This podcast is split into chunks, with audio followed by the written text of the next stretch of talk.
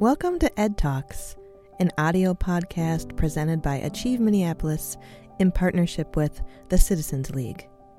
Ed Talks is a lively series of community conversations about public education and related issues that impact our young people. Each Ed Talks features two compelling short presentations by cutting edge educators, youth advocates, students, artists, or community leaders. Ed Talks is supported by a generous grant from the Bush Foundation. This Ed Talks is titled Funding Education The Wide Reaching Impacts of Philanthropy in Education. Our featured speaker is Amal Karim, Impact Officer at the Constellation Fund. Amal leads Constellation Fund's evidence driven grant making in education. She is a former National Senior Policy Associate for Educators for Excellence, a national nonprofit focused on teacher centered policy. She has also worked internationally, first for Teach for Malaysia as a Fulbright student scholar, and later in Zambia for the Millennium Challenge Corporation, a U.S. government agency. Teach for America brought Amal into a career in education, where she first taught at Crazy Horse School in Wanblee, South Dakota. She holds a master's degree in public affairs from the Princeton University School of Public and International Affairs. As a Constellation Fund Impact Officer, Amal Karim sees firsthand the interesting dynamics between philanthropy and education and the effects on communities. In this Ed Talk, she will provide a brief overview of philanthropic giving in education and explore current conversations surrounding education funding, race, and equity. This virtual Ed Talk was live streamed online on December 8th, 2021. It's that time of year, and your mailboxes and inboxes are filling up with cards and emails requesting donations for end of year giving from a host of nonprofits. Perhaps you too are getting calls from nervous college students asking you for a donation to your alma mater. My college knows that I want that 2022 calendar so bad that I will make an online donation stat. If you've ever given a dollar to your local school bake sale after school program, or college, then you are an education philanthropist. I'm a former educator, researcher, and policy advocate. But as of the last two years and nine months, I work in institutional philanthropy, meaning I make recommendations on where my institution should give grants to organizations doing important work in education. This is not a job I ever envisioned myself in, and most days I really love it. I get to work with awesome, smart people. I get to connect with folks from all across the Twin Cities area and be a small part of their essential missions. But I'm still very much learning. It is a great job, but I had no idea about all the dynamics that can be at play in philanthropy. I mean, it is a total black box to those outside of the field. Like, what is philanthropy? And even for some of those who are in it. Now, a couple of years into my job, I've started to understand how nuanced and complicated it can really be. It's also really daunting to make recommendations about hundreds of thousands of grant dollars. I get regularly intense bouts of imposter syndrome on a regular basis. And working in this industry has really propelled me to interrogate the positives and not so positives that come with the whole deal. I really just believe it's important for people to understand more about the intersection of education and philanthropy without having to actually work in that intersection. Especially since philanthropy is a field that spends a lot of time and resources in education. So I'm talking to the teachers, students, parents, and community members who maybe haven't thought a ton about how private charitable giving might impact their educational experiences. I do want to shout out nonprofit leaders and fundraising professionals who already know much of what I'm talking about since they interact with donors all the time. So, in its most basic definition, and not to get too Webster's dictionary says on you, Philanthropy refers to donations of time, money, or other goods for a charitable cause. In its most complicated definition, Philanthropy describes the full on institutions who have endowments or budgets, full time staff, and unique application and grant making processes. These are usually called foundations. So you might think of the McKnight Foundation, which is an international funder actually headquartered in Minneapolis, or the Ford Foundation. Or you might think of intermediary funders like the United Way or my organization, the Constellation Fund. In this talk, I'm going to often refer to institutional philanthropy. So that's the community, family, and corporate foundations with defined funding priorities who make grants at significant levels to all levels of education. But I am just speaking for myself, and definitely not on behalf of any institution, including my current employer. Education grant making is a huge part of many philanthropies' work. And on the flip side, many major education initiatives are driven by philanthropy. A 2021 study found that more than one quarter of charitable giving by very high wealth donor families goes to education causes, from early childhood all the way to post secondary education.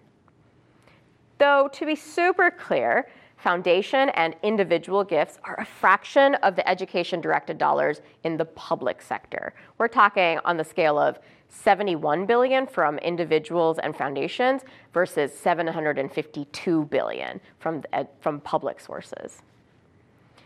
In fact, this brings up a rather interesting point. Foundations and donors actually have a rather outsized influence on their respective areas of giving. And this is true in education. Even individuals with less wealth are often drawn to giving in education, whether, again, it's your alma mater or, or a local lo- youth organization. Overall, the Giving USA report for 2021 estimates that 15% of all charitable giving, both institutional and individual, goes to education, which is a share that is only second to religious causes. Again, my guess is that the vast majority of the folks watching have made some kind of donation to an educational institution or organization already. I think about my time as a middle school teacher on the Pine Ridge Reservation in South Dakota. For the most part, I had enough resources to meet the material needs of my classroom, but I would have given my left leg for a set of class books Probably inspired by my own middle school experience, I was extremely intent on reading Holes by Louis Sachar with my sixth graders. But rummaging around in various storage closets could only find random copies of, of Mice and Men. Generally speaking, there were no full class sets of any one novel to be had, which made it impossible for the whole class to read a book together. So I set up a Donors Choose project, and friends and family really came through. They donated enough for me to be able to buy a number of class sets for my classroom. This was educational giving on a micro friends and family scale. Now, you might be thinking, well, that's great. That's so much charitable giving is education focused. We actually need more funding for our schools and youth programs. What could be the downside? I think when we start talking about larger scale philanthropy, the stakes can become different. On a bigger level, institutional philanthropy, and also given driven by very high net worth individuals, can lack accountability. Unlike most other sources of educational funding, for example, the federal government, state government, or local property taxes, institutional philanthropy is typically privately held dollars and is therefore not subject to the same levels of accountability as public held, publicly held dollars. So, for example, if a policy is adopted by a school district, but it doesn't really work out, or even straight up fails, you are probably going to hear about it in a school board meeting. Someone might even be yelling about it. You might see an op ed about it in the paper, and that op ed might lead to a review of the policy. It may even have repercussions for a future school board election, and you'll have different school board members. Now, all of the same reactions might be true for a failed initiative that is primarily supported and funded and driven by a foundation. But ultimately, institutional and individual philanthropies are much more insulated from political pressures and political accountability than a public elected official is. Some philanthropies will issue annual reports to share how different grants and initiatives have gone, but some don't even disclose their gifts publicly. typically these reports aren't going to be the basis of continued employment or existence for that philanthropy. Foundations might rely on academic research or community informed need to drive their priorities. But this is not the same as an electorate telling its elected representatives what changes they want to see. Really, at best, political damage for the foundation is limited to public perception. And ultimately, if you're someone giving out money, most people aren't going to close the door in your face for too long. A high profile example of this can be found in the work of the Gates Foundation on incubating and implementing the Common Core standards. The idea was not born at the Gates Foundation, but it was championed there. So, starting in 2008, some $200 million were channeled into building nationwide political support for the newly redesigned standards that sought to, well, standardize the learning expectations for each grade level across subject areas and across states. While the standards were quickly adopted by the vast majority of states and are still in place to this day, by the mid 2010s, people from both conservative and liberal camps came out hard against the Common Core. Personally, I believe the Common Core push was trying to solve a relevant issue in our educational system, that of widely varying educational standards across states.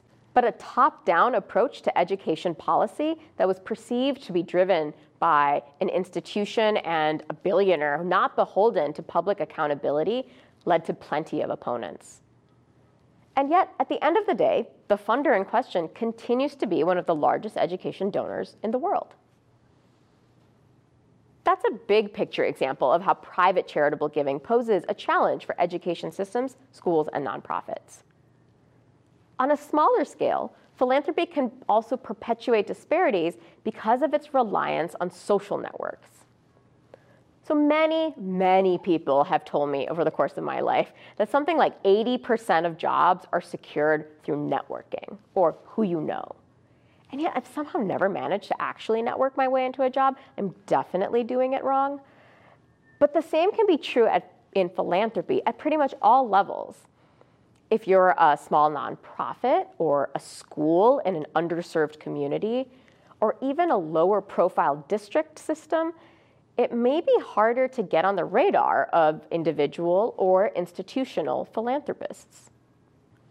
And especially if you're a teacher or school leader, you definitely don't have the time to devote to the kind of network building that very successful fundraising requires. And because of this dynamic, those who are already more well connected have more success raising more funds, and then the cycle kind of perpetuates. There are many individual philanthropists and foundations who are working hard to change how this works. But change can take time, especially in the places where the status quo maintains wealth and power. But say you do get a grant from a foundation or a generous individual donor, yay, this is great.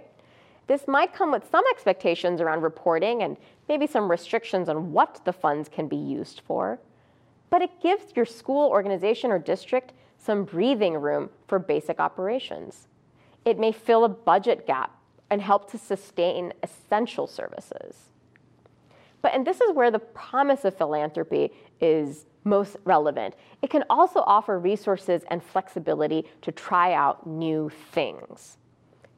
Just as a funder's insulation from political pressures means it has less accountability, it also means that it, me- it has the ability to experiment more we can fund new ideas and seed new programs with a little bit higher risk tolerance. So going back to the Common Core example, Bill Gates actually articulates this point rather well. In an interview cited in the Washington Post article, Gates says his role is to fund the research and development of new tools, such as the Common Core in that case, and offer them to decision makers who are trying to help improve education. It's up to the government to decide what tools to use, but someone has to invest in their creation, he said. In fact, three of the largest education funders recently made a $200 million investment in an organization focused on inclusive R&D, citing how education as a sector spends far, far less on research and development than other areas like health or computer science.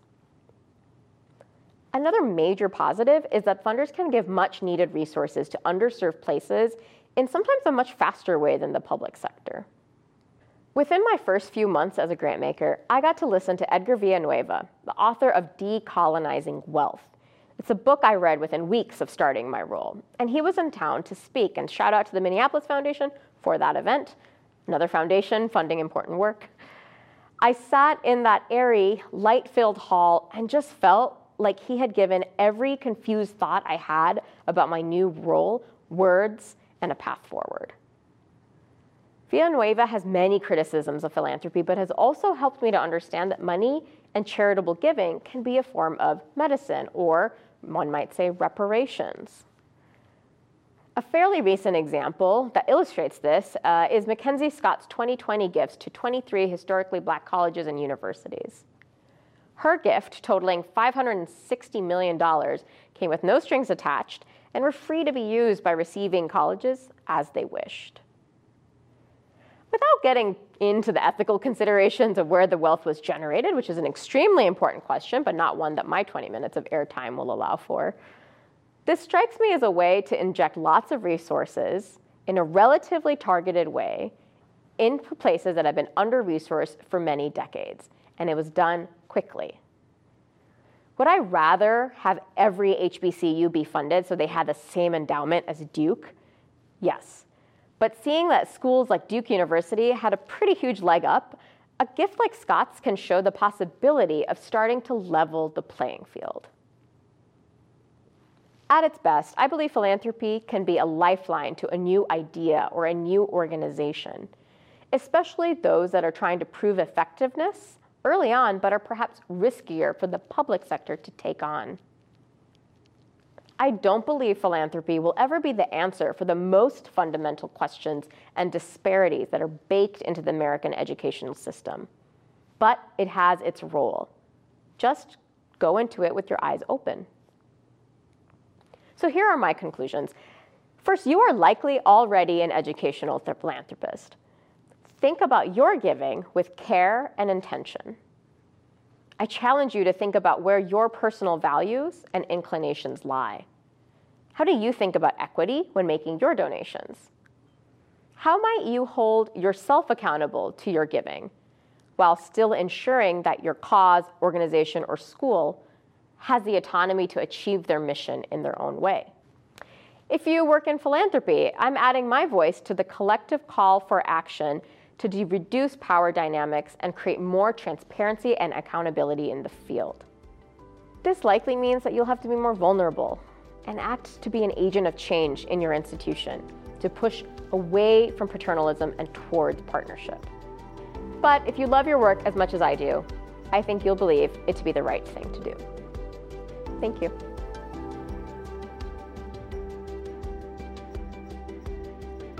Ed Talks is presented by Achieve Minneapolis in partnership with the Citizens League. Thanks to our generous sponsor, the Bush Foundation. For more information on Ed Talks, or to watch Ed Talks videos, or listen to audio podcasts, visit achievempls.org.